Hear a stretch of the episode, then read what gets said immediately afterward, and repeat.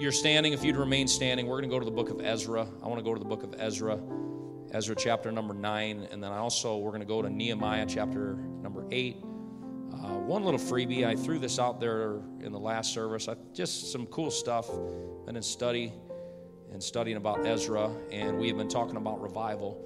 One unique thing, if you look at, uh, if you got your Bible there or you're on your phone, Second Chronicles, the book that precedes Ezra, is a historical book. Second Chronicles, the very last chapter and the very last two verses, Ezra or uh, Second Chronicles 36, 22, and 23. Notice what it says. Now, in the first year of Cyrus, king of Persia, see that? Go to Ezra 1 and 1. Now, in the first year of Cyrus, king of Persia the end of Chronicles, that the word of the Lord spoken by the mouth of Jeremiah, the beginning of the book of Ezra, that the word of the Lord by the mouth of Jeremiah. It's the exact same verses. Chronicles, the last two verses of Chronicles end with what begins the first two verses of Ezra. That's pretty cool. In other words, there's a continuity, and Ezra played a vital role that we're going to talk about today. And uh, he was a great man of the Word of God. So, we are on a subject of revival. We're going to talk about revival.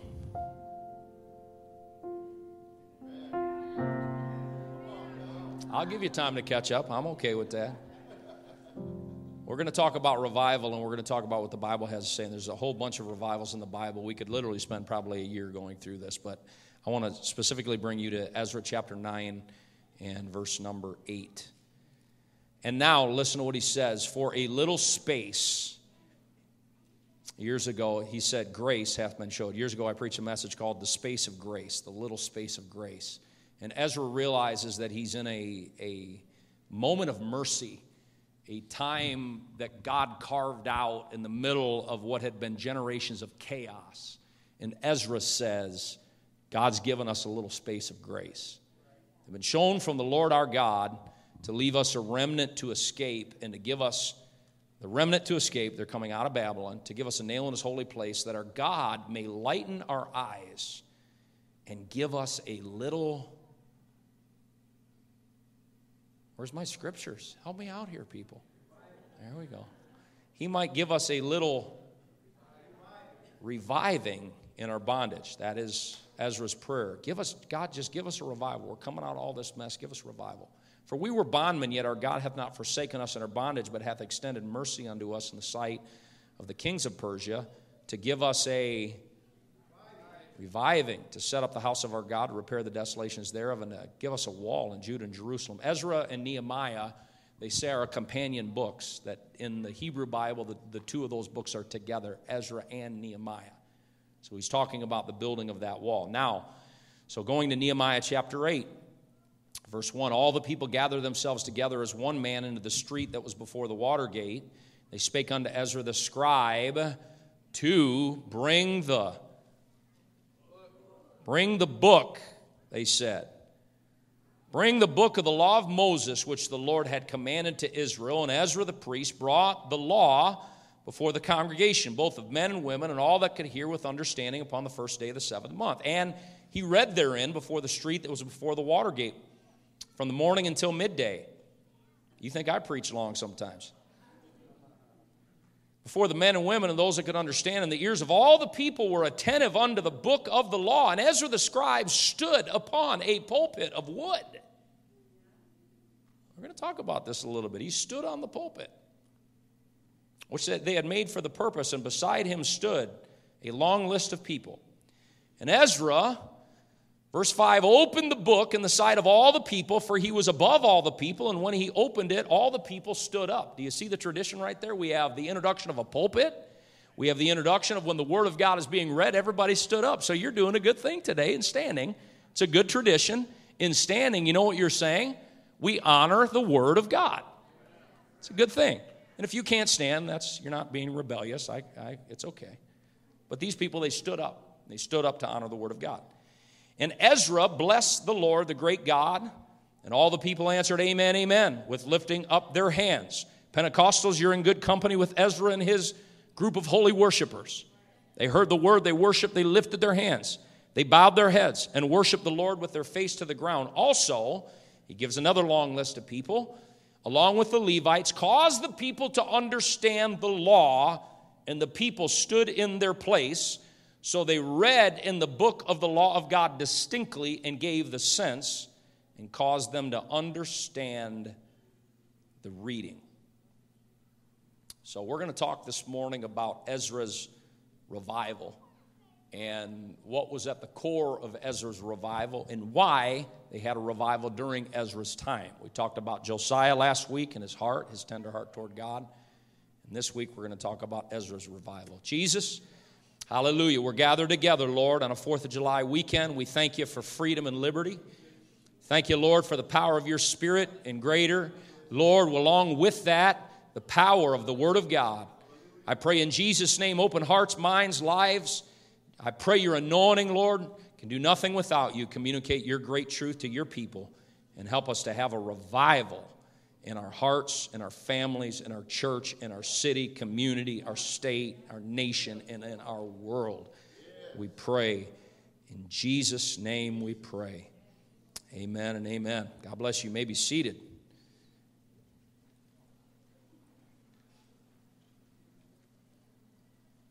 Mighty Babylon which was the premier nation on planet Earth, a mighty, mighty superpower, led by horrifying King Nebuchadnezzar, had invaded Israel and had literally leveled it to the ground. The people of God, their temple, their priesthood, their walls, their city had been decimated, eradicated, burned. They're carried into captivity. Basically, an entire generation had been extricated from their very own land, extricated from the worship of their one true and living God, and were serving in bondage to a foreign, corrupt nation known as Babylon.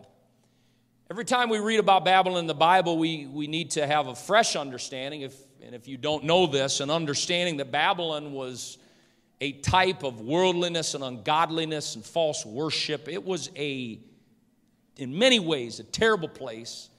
And even when we go into our New Testament, all the way to the last book of the Bible, it's used as a metaphor when it speaks of Babylon, mystery Babylon. It was a, a, a wicked place, it was a cauldron of devils in many ways. And yet, in spite of all of this, the people of God had been ravaged, taken from their land, planted in a foreign country, in a foreign community.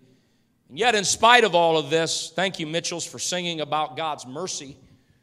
Thank God for His mercy, though judgment comes. Judgment, in many ways, is an act of mercy in itself, because God could just kill us and send us straight to hell, but He doesn't do that. Sometimes He'll bring conviction, He'll bring prophetic words, sometimes He'll bring judgment.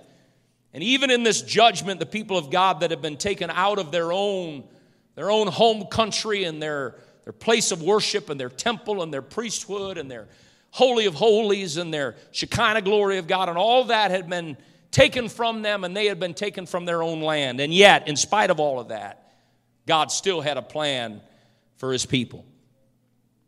I don't intend to preach along these lines, but I would maybe as we walk along this way remind someone that our God is a God of restoration. We need to thank God for that. Even those that are far away from the Lord, I'm so thankful that His mercies and His compassions fail not, and He's still a good God. That though we are far from Him in His mercy, He's still in His own grace, and as a result of His own character, chooses to bring restoration and reformation to our lives.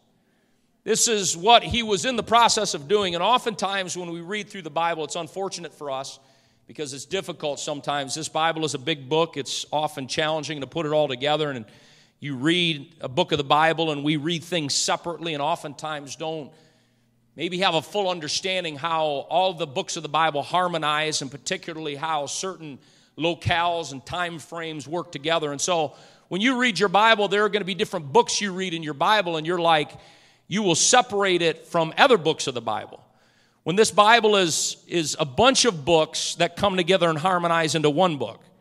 And what I'm saying is there are many, many uh, Old Testament prophets, per se, major prophets, minor prophets, books of the Old Testament that we read them separately, and yet, if we don't have the understanding, we don't recognize that they fit together in their preaching and teaching to the same group of people during the same time period. Which basically, when, when we're dealing with this particular time period, when God is trying to restore and resurrect his people and reestablish them in their, their homeland, he is, he is bringing together all kinds of people so that there could be a revival. There could be a restoration. So Israel had been dismantled, walls torn down, the glorious temple stripped of its beauty, carried the friends and family away in chains, and Haggai, who we read about in the Old Testament as a prophet, the young teenager, becomes a captor for the majority of his life. Later, Cyrus, king of Persia, conquers Babylon, so the Jewish people and their homeland become his possession. He was compassionate to God's people and allowed a man by the name of Zerubbabel, a contingency of his leaders, and about 50,000 Jews to return to their homeland. When they return to their homeland, it begins a quick work of rebuilding the temple. By now, 50 years had transpired since the original destruction of the temple. And God was very interested in people being reestablished in the Word and in worship and in the Spirit.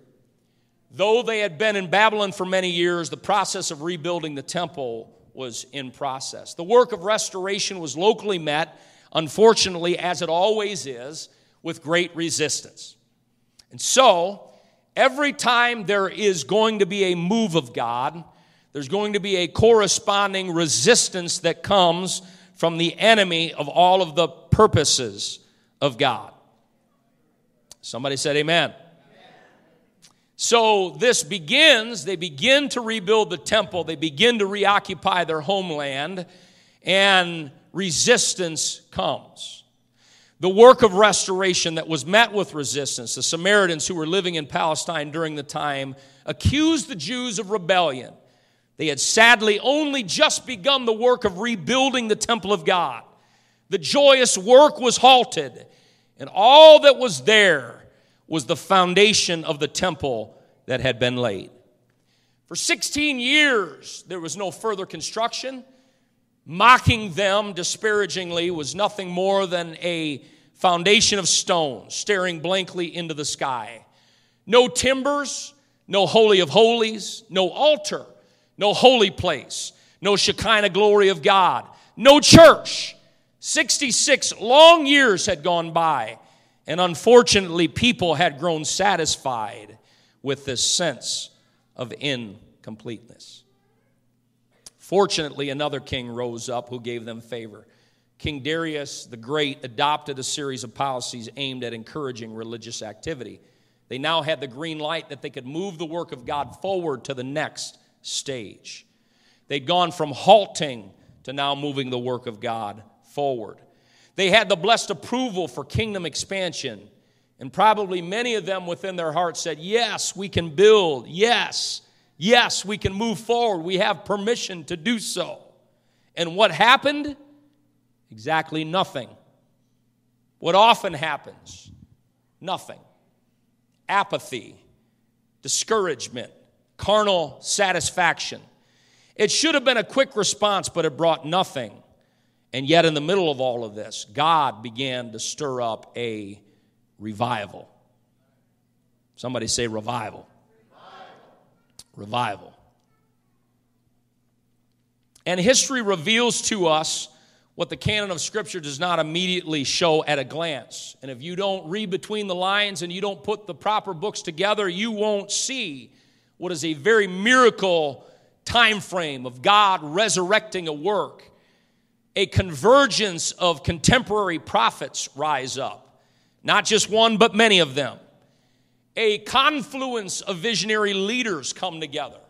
People with gifts of carpentry, people with gifts of administration, they begin to come together. The priests come together, the prophets come together.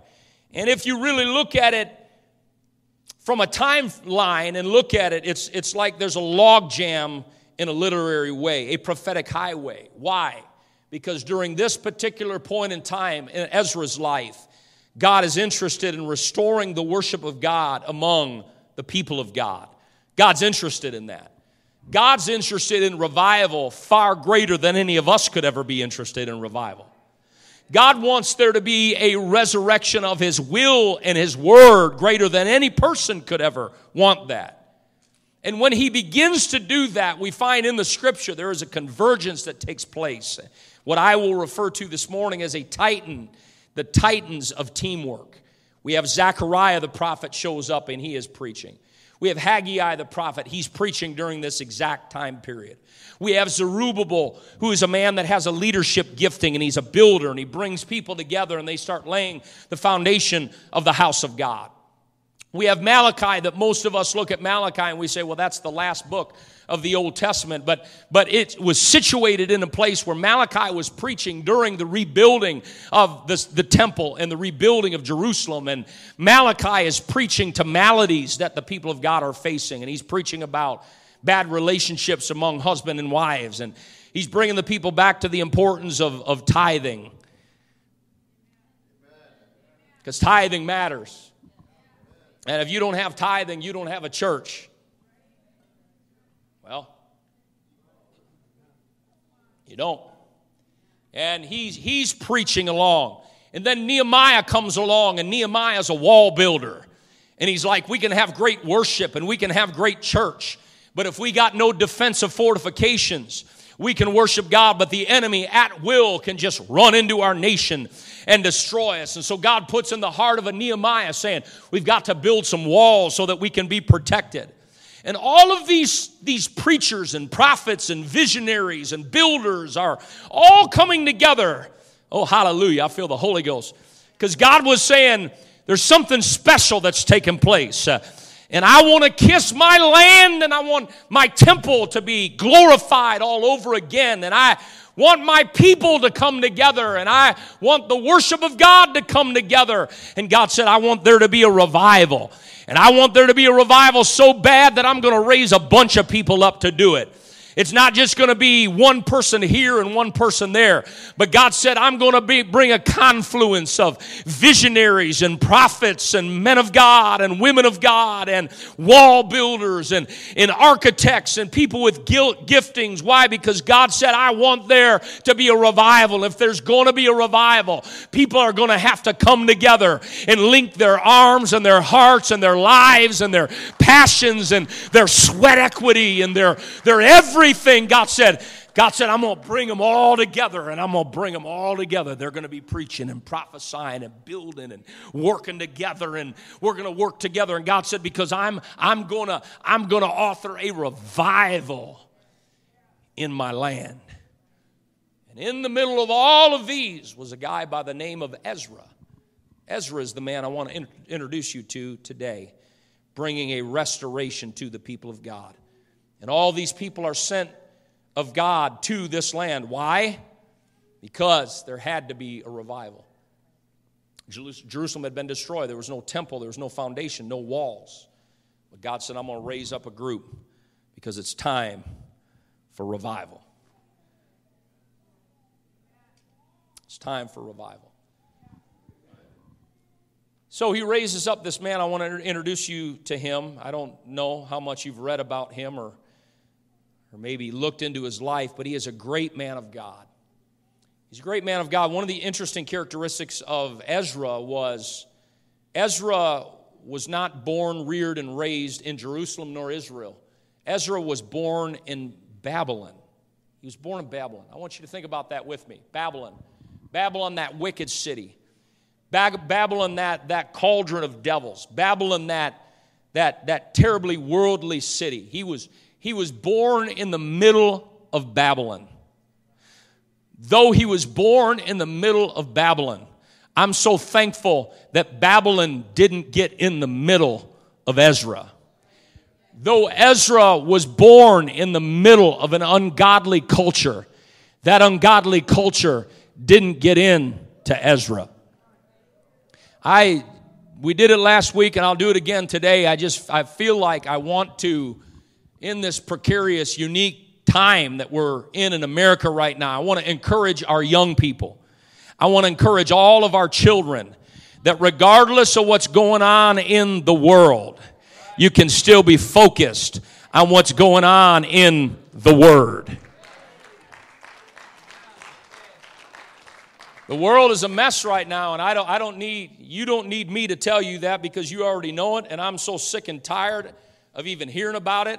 I just finally, about a month ago, I try to be up on current events and I want to know what's happening in our country and you know all that. And I used to listen to the news a lot, a lot. And about a month ago, I just made up my mind I'm unplugging from all of it because all I, all I heard every time I turned on the news was the same old lie or a different lie in deception. And I'm like, these people could not tell the truth standing on the Bible looking at Jesus. These people couldn't tell the truth to save their lives. And I know I, this is not a political statement, but I believe it's nonetheless a true statement. It was coined by our president fake news. There is a lot of fake news out there. There is a, a propaganda machine that's pumping out everything. And it's, I'm just saying, we're living in a world right now that's in a great big mess. I'm not here to curse America. I'm not here to talk about how bad America is. I thank God I live in the land of the free and the home of the brave. I thank God for that. But listen up, folks. We're not the America of old. There are devious forces that are at work right now in our country, right now, that would like a hostile takeover and what I mean by that, it's an ideological takeover. It is a philosophical takeover that's happening right now before our eyes. And what America needs is that America needs a revival. Um, oh God. America needs churches that are strong people that are strong, saints that are strong, people that got a stiffened spine as to all of the resistance. We shouldn't be surprised. There is a devil, and his full time job, 24 7, is to try to stop the church of the living God. We don't whine about that. We don't cry about that. We are soldiers in the army of the Lord. Amen. Ezra is a young man. He's a young man. He's a young man, Leonard. And he's a young man that is growing up in Babylon. Everywhere that he looks around him is the world. Everywhere that he looks around him is sin and debauchery.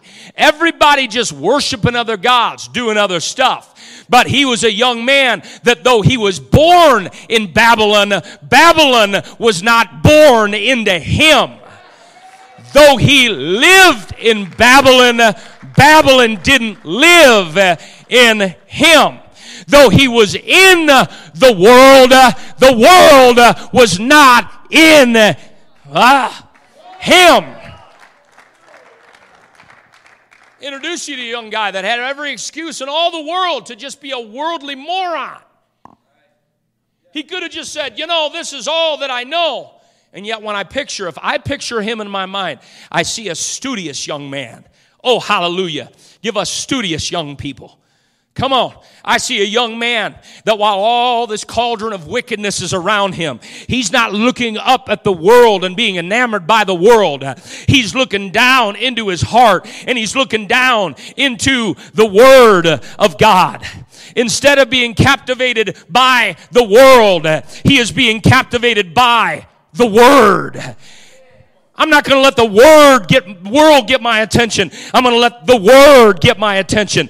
And here's a young man that's born in Babylon, raised in Babylon, and yet Babylon's not in him. You say, why was Babylon not in him? Because the word of God was in him. And it's almost like he put his head down. He tucked his shoulders in and he said, I'm going to focus on God and I'm going to focus on the word of God and the world can do what it wants to do, but I've got a God in my life life and I've got the Word of God in my life and I'm going to focus on the Word of God.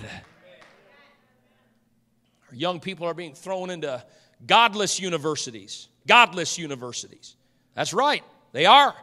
Godless universities. Public schools that have gone a complete different direction. And you have Imperial Babylon and all of its impressive, intimidating accomplishments. And yet, Ezra, I'm going to say a word right now, and it's a word I feel passionate about, and it's a word that all of us as God's people need to be passionate about. Are you ready? Ezra was separated. That's right. A lot of people nowadays say, oh, you don't need all that stuff. Oh, it doesn't matter. Saved by grace, through faith. No, no, no, no, no, no. You're saved by grace. It Doesn't mean you can live like a dirtbag and have the morals of a cockroach. Grace empowers us to live godly. Grace gives us power to do what's right. Grace tells us what's right. It teaches us what's wrong. Grace empowers us to do the right thing. Grace makes us godly. It doesn't make us worldly. Grace makes us more like Jesus uh, and less like the world. Uh, and Ezra, Ezra was separated. And it was a beautiful word to him separated. Because, man, I'm living in Babylon. And Babylon wants to eat me for lunch. And Babylon wants to eat my commitment for lunch. But I'm not letting Babylon take my commitment to God. Come on, young people. I'm not letting Babylon shape my moral values. I'm not letting Babylon tell me how I'm going to live my life because Ezra said, I'm a young man, but I'm giving myself to the book. I'm giving myself to the book. I'm giving myself to the word. I'm giving myself to God's principles. And Ezra separates himself to the Word of God. The Word of God gets into his heart.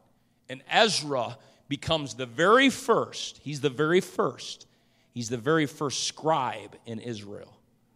I know some of us, we read the New Testament, we're like, you know, sometimes they were looked down upon Pharisees, Sadducees, scribes. And if they were looked down upon, it was because of their hypocrisy. Scribe was a good thing, and Ezra is in the Bible, he is the first scribe in Israel. He initiates the high and lofty calling of the scribe. What's the scribe? Scribe is a professional class with a broad field of interest. The scribe was the quintessential professional, competent, administrative, leadership, but most importantly, study and interpretation of the Word of God and of the prophets. In other words, Ezra, you know what Ezra gave himself to? Ezra gave himself to the Word of God. They say that Ezra was the one that brought together the Old Testament canon of Scripture. He brought it together. In other words, he brought together the compilation of the Old Testament Scripture up until that point. He was the scribe. Ezra gave us the Word of God.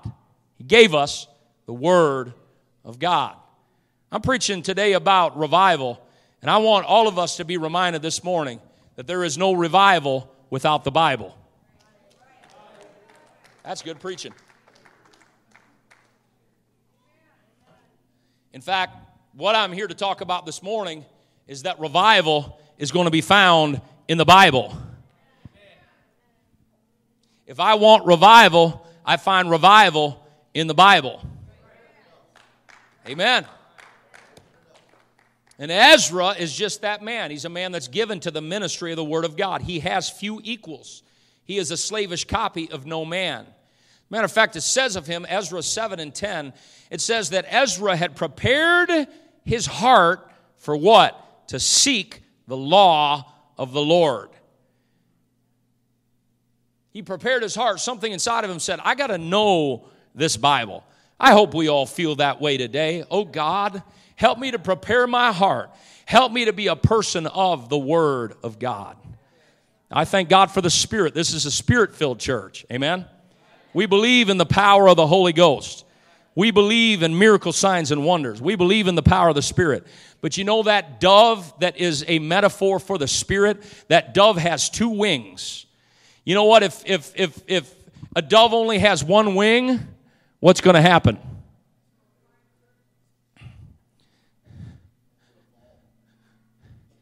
Dove has two wings. You know, you meet some people, they're all spirit. They're all spirit. It's all prayer. It's all spirit. We believe in spirit. Got to have prayer. Got to have a move of the spirit. Got to have a move of God. But sometimes, if all you got is spirit, you can get weird.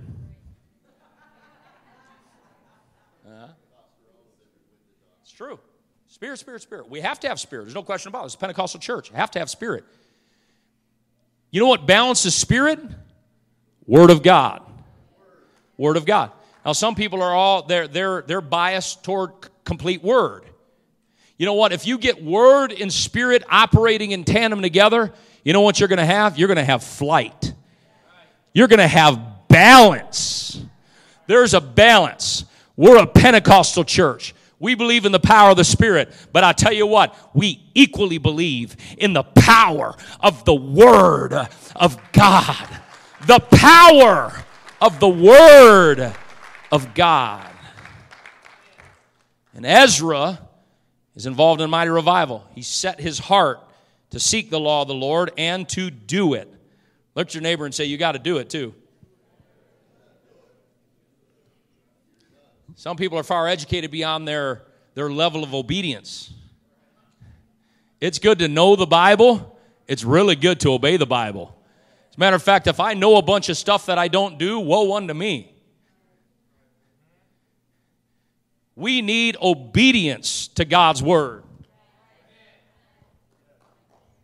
In other words, when I begin to seek the law like he did, I dedicate myself to the Word of God, all of a sudden I'm gonna, I'm gonna be going into the Word either. It may be at church, I may hear a word, I'm like, and you may be like, well, I've never heard that before. You may be reading something in the scripture like, man, what, what in the world does that mean? And sometimes you get really excited about it, and sometimes you want to cry about it. Because sometimes this Word of God, you know what it does? It points out areas of our life where God wants to improve us. And you know what I can do? I can say, Well, God, I don't see it that way. You know what God does? He just says, Okay, you don't see it that way. I'll change my word to fit you. That's a fair, that's a fair request. I'll change my word to, to fit you. Guess what? God doesn't change his word to fit me. I change myself to fit his word. I'm not looking for a church that fits me. I'm looking to fit into the church, fit into the word. What is God's word? What is God's will for my life? And even sometimes, if it means it steps on my toes a little bit, sometimes I get excited, jump to my feet, say, Amen. Other times I shrink back a little bit and I say, Oh, me. But either way, I want the word of God in my life. I want the truth, the whole truth, and nothing but the truth, because you shall know the truth, uh, and the truth uh, shall make you free. The truth shall make you free. It's the Word of God. Oh, hallelujah.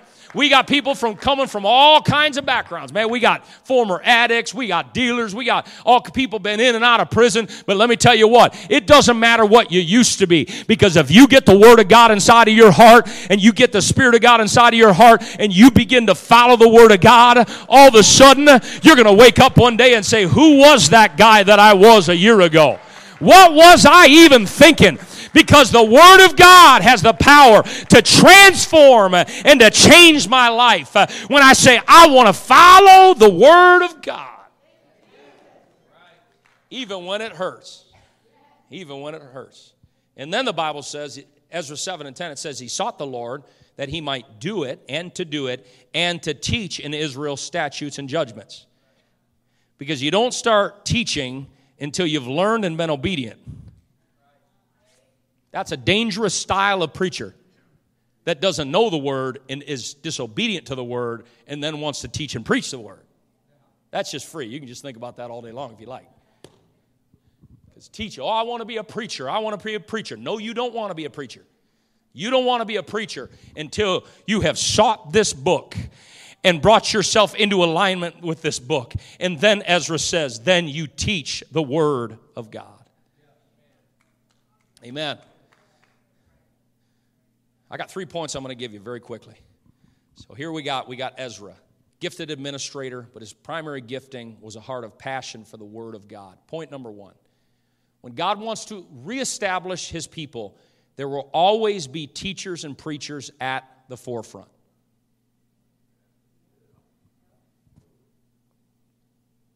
Why? Because the Word of God must be central. We can't have a revival without the Word of God. But we can have a revival with the Word of God. Oh, yes, we can. That's what Ezra would tell us.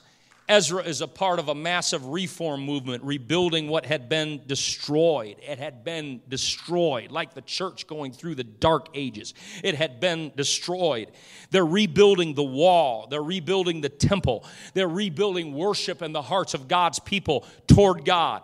They're rebuilding a foundation of the Word of God. Ezra called the people back to a renewed spiritual life. How did he do that? He did that through the Word of God. He did that through let's get back to the book. Amen. He brought those restored exiles back to God's word. Nehemiah comes eight years later and rebuilds a physical wall. But eight years before, Ezra the scribe is rebuilding spiritual walls uh, because there's no sense in having physical walls if you don't have spiritual walls. Uh, and those spiritual walls uh, are a result of the word of God. And Ezra said, Let's bring the book, uh, let's make the book central, let's make the book the middle of all that we are and all that we do. Let's get back to the Word of God because if we're going to have a revival, where are we going to find a revival? Are we going to go to the north? Are we going to go to the south? Is it in the east? Is it in the west? Where are we going to find a revival? Is it in the White House? Is it in the State House? Where are we going to find a revival? Is it in the university? Is it in the military? Where are we going to revi- find a revival? I'll tell you where we're going to find a revival in the Word of God. Revival is in the Bible. That was his primary mission as a scribe in the law of God, bringing everyone back to the Word of God. It's got to be central, middle of all that we do. Look at, look at Nehemiah chapter 8 and verse 4. And Ezra the scribe stood upon a pulpit of wood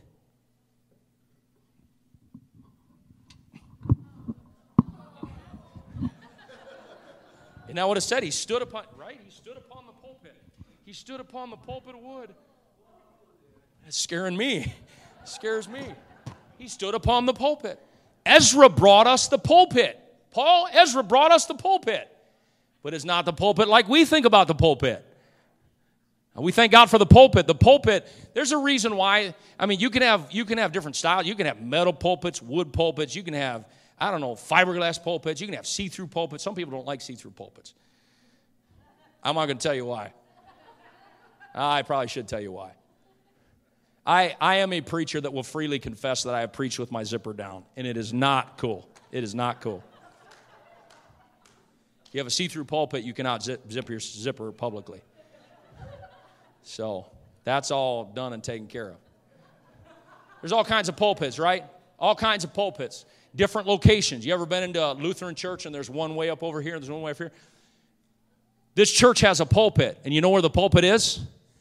The pulpit's in the middle of the church, it's front and center. That's not by accident, that's by design. The pulpit is in the middle of the church. You know why? Because this is the focus. The focus must be the Word of God. The church is centrifugal and it's built around the Word of God.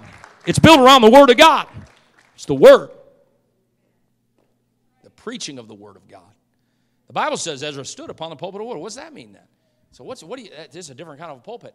You know what the pulpit that he's talking about is?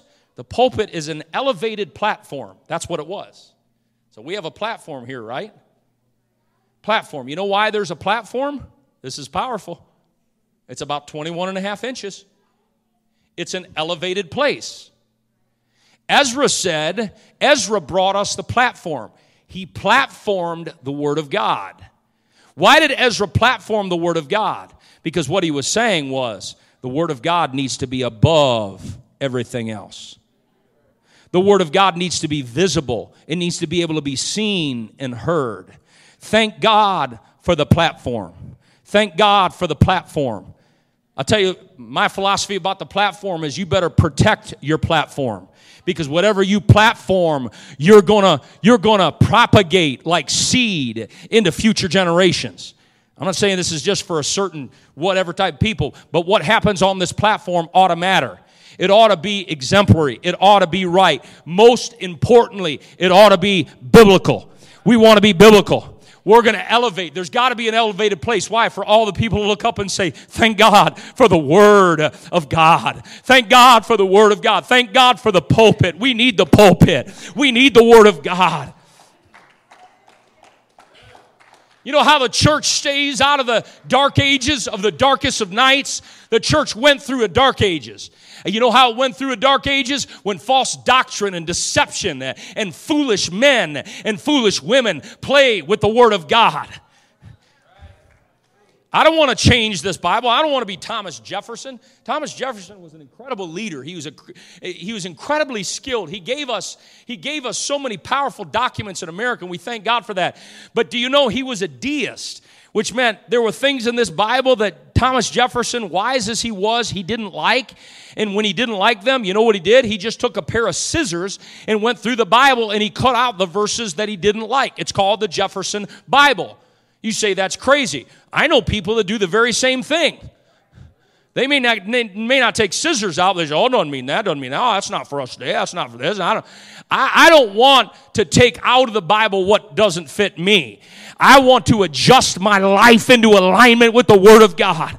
Because if I can get in alignment with the Word of God, I can get the favor of God upon my life because He's exalted His Word above His name. And there's something about the Word of God. Faith cometh by hearing, and hearing by the Word of God. Something happens in my life when the Word of God comes into my life. It has the power to change me. And that's why Ezra built a pulpit of wood, elevating the Word of God. Nehemiah 8 and 5. And Ezra opened the book in the sight of all the people, for he was above all the people. He opened the book. Here's the word of God. When he opened it, all the people stood up. Like I said, good tradition. And Ezra blessed the Lord, the great God, and all the people answered, Amen, Amen, lifting up their hands. They bowed their heads. They read the book of the law of God. You know what that meant? The people were saying, Amen, Amen, saying, We're going to bring ourselves into alignment with the Word of God. We're going to bring ourselves into alignment with the Word of God. Oh, I wish I had time to talk about this book all day long. But the B I B L E, that's the book for me. The B I B L E, that's the book for me. And here comes this kid raised in Babylon, reared in Babylon, rising up through the ranks. He gives himself to the Word of God. Isn't it amazing that the favor of God comes upon those that dedicate themselves to the work of God? And all of a sudden, here's this little nobody guy. He's a scribe in the law of the Lord. He's some little Jewish guy that given himself. He, he, he wasn't trying to impress Babylon, but all of a sudden, his obedience to God brought the favor of King Artaxerxes upon him. And King Artaxerxes, here's this worldly leader that says, Here's a kid that's given himself to the word of God. And the mighty king of Babylon outfits Ezra with a decree to return to Jerusalem. He is given official verification. He is given validation to return to Israel and to Jerusalem. Not only that, he gives him silver and gold and he finances the excursion and encourages him Ezra, whatever you need to buy, whatever you need, whatever material you need for burnt offerings, uh, whatever you need for meal offerings, uh, he more or less gave Ezra a blank check and said, Whatever you got to do to have a restoration and a revival, I'm going to give it to you. I'm telling you what I'm believing God that if we'll remain dedicated to this book, we will lack no resources. Uh, we will lack none of what we need to do what God wants us to do. If we will give ourselves to this book, uh, we don't have to be on our knees before the government asking the government to give us what we need. If we're on our knees before God, then God can bring kings to us. Uh, I feel prophecy here this morning, and He can bring resources to us, uh, and He can bring us what we need to do what He wants done when we give give ourselves to the book. God says, I'll give you whatever resources you need. He restores the vessels of worship that Nebuchadnezzar had taken out of the temple. It was an amazing act of God's kindness. He said, It's time for revival in Israel. He brings together a team. Teamwork makes the dream work. He brings a Haggai, a Zerubbabel, a, a Zechariah. He brings together all these different players, men of different gifts, different callings, that have the same integrity and passion and giftings and heart for God. I tell you what, we need every Sunday school teacher. We need every life group leader. We need every, all of our evangelism people. We need all the saints of God. We need all the singers. Come on. We need all the prayer warriors. We need all the intercessors. We need all the soul winners. We need all the lovers of the word. We need everybody working together. Come on. It's a huge undertaking. If there's going to be a restoration of the work of God like Ezra had, it took everybody, everybody. It took administrators. It took, it, it, took builders. It took, it took architects. It took, it took all of the different giftings together. But don't ever forget, in the middle of all of it, Ezra is bringing the people back to the Word of God. Hardcore to the Word of God. Brother Lund, can you help me out? Ezra chapter number 9. Point number two. When you dedicate yourself to the Word of God, I'll tell you what happens. Our hearts become sensitive to God, they become sensitive to sin, and they become sensitive to compromise. Amen.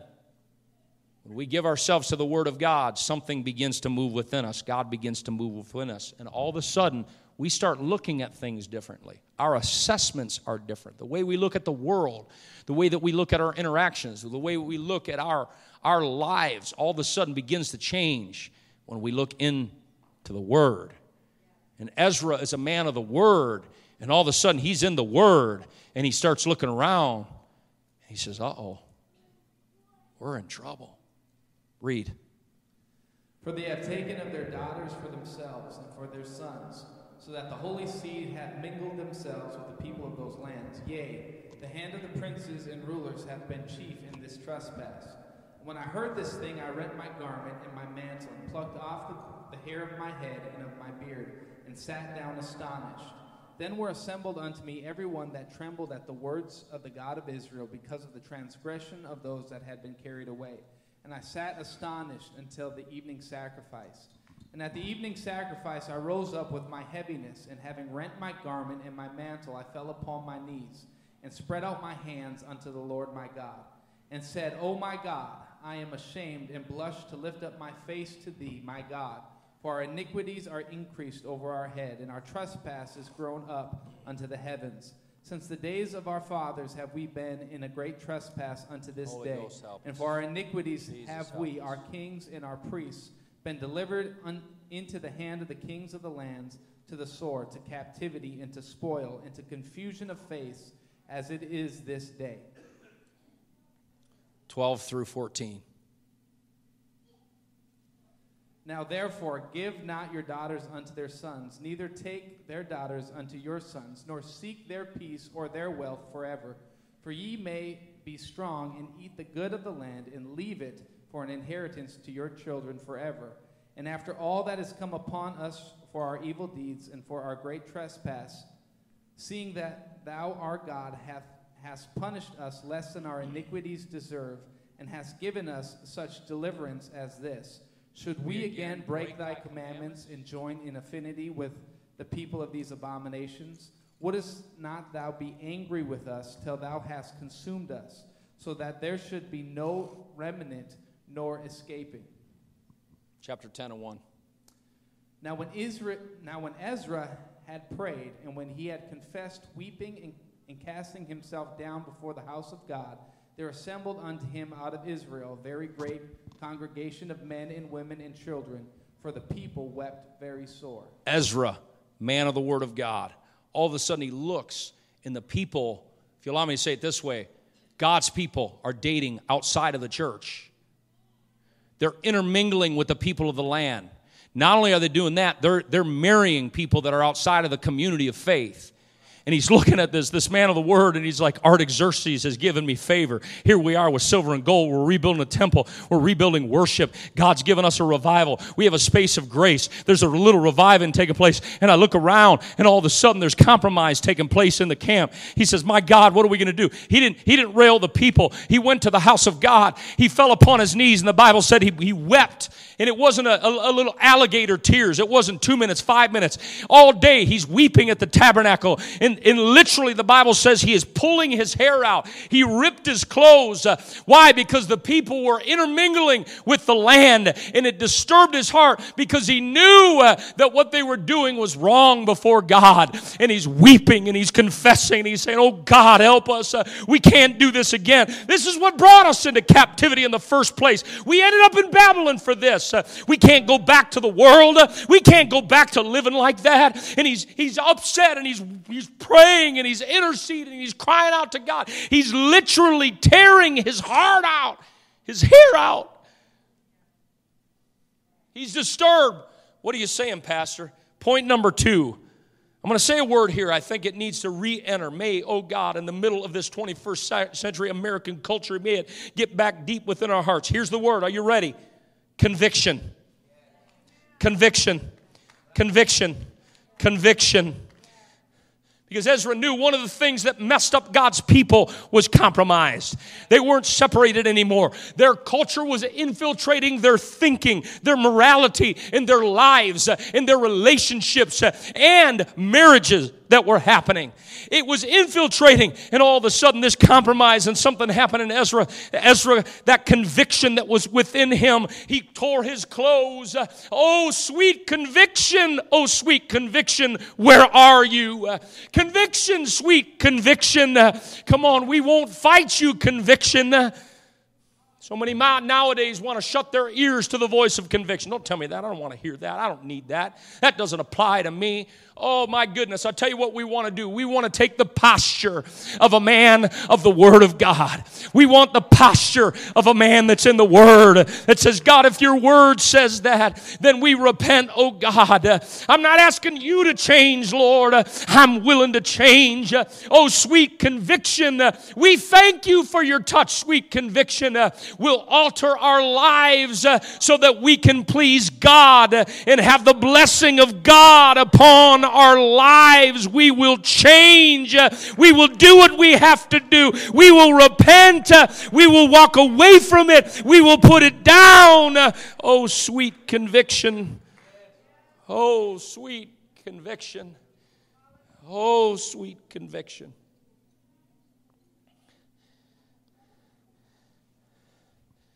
says he ripped his clothes, he pulled out his hair and his beard.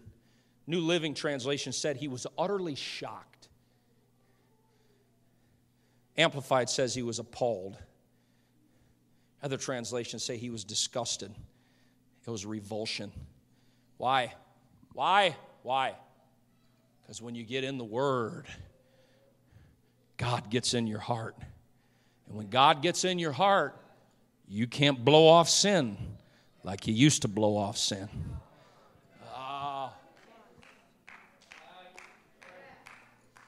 When you get the word in your heart, and some things got to go. Some changes just have to be made.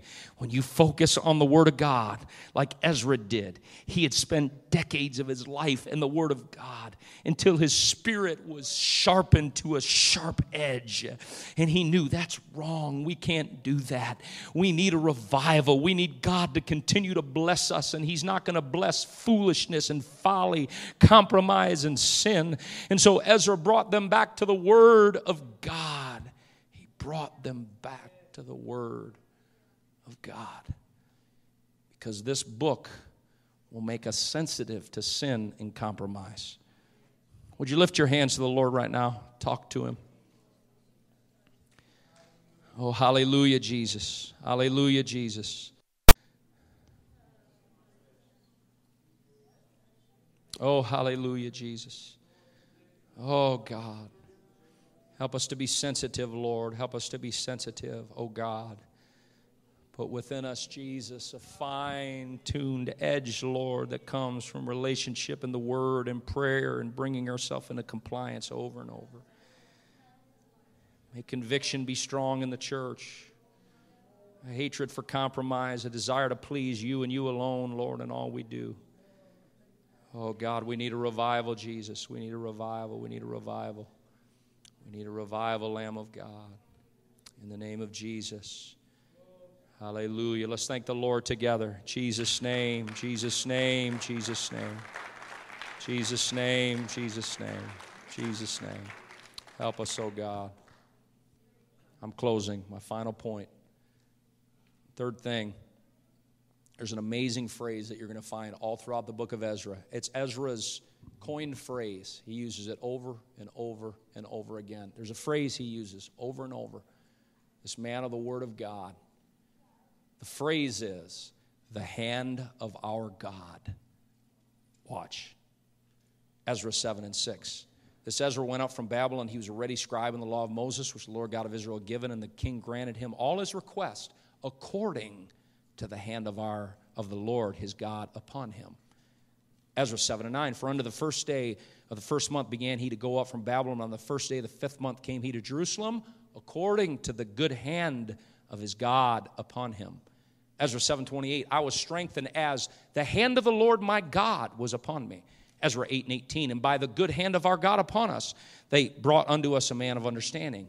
Ezra 8 and 22.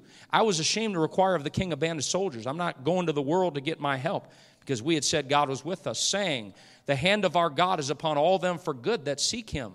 Ezra 8 and 31. Then we departed from the river of Ahava on the 12th day of the first month to go unto Jerusalem, and the hand of our God was upon us, and he delivered us from the hand of the enemy and of such as lay in wait in the way. The hand of God. And the hand of God was upon us. Oh, I feel I feel God so strong right now. I don't know if you're feeling what I'm feeling. I feel God so strong right now. The hand of our God was upon us. The hand of God was upon us. The hand of the Lord helped us. The hand of the Lord was there. Because you know why? If you've got a relationship with the Word of God, then you'll have a connection with the hand of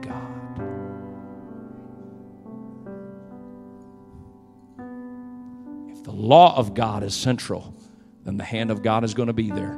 That's the kind of revival I'm talking about to us, River of Life Church, here on a Sunday morning, a 4th of July weekend. That's the kind of revival I'm talking about. I'm talking about the kind of revival when the Word is elevated. And this is what matters to me in my life is to live this Word of God. And, church, listen up. Our greatest days will be ahead of us if, if we make the Word of God the most central thing in our lives. The hand of God will be upon us. The hand of God is upon us. And if the hand of God is upon us, there's nothing that He won't help us to do.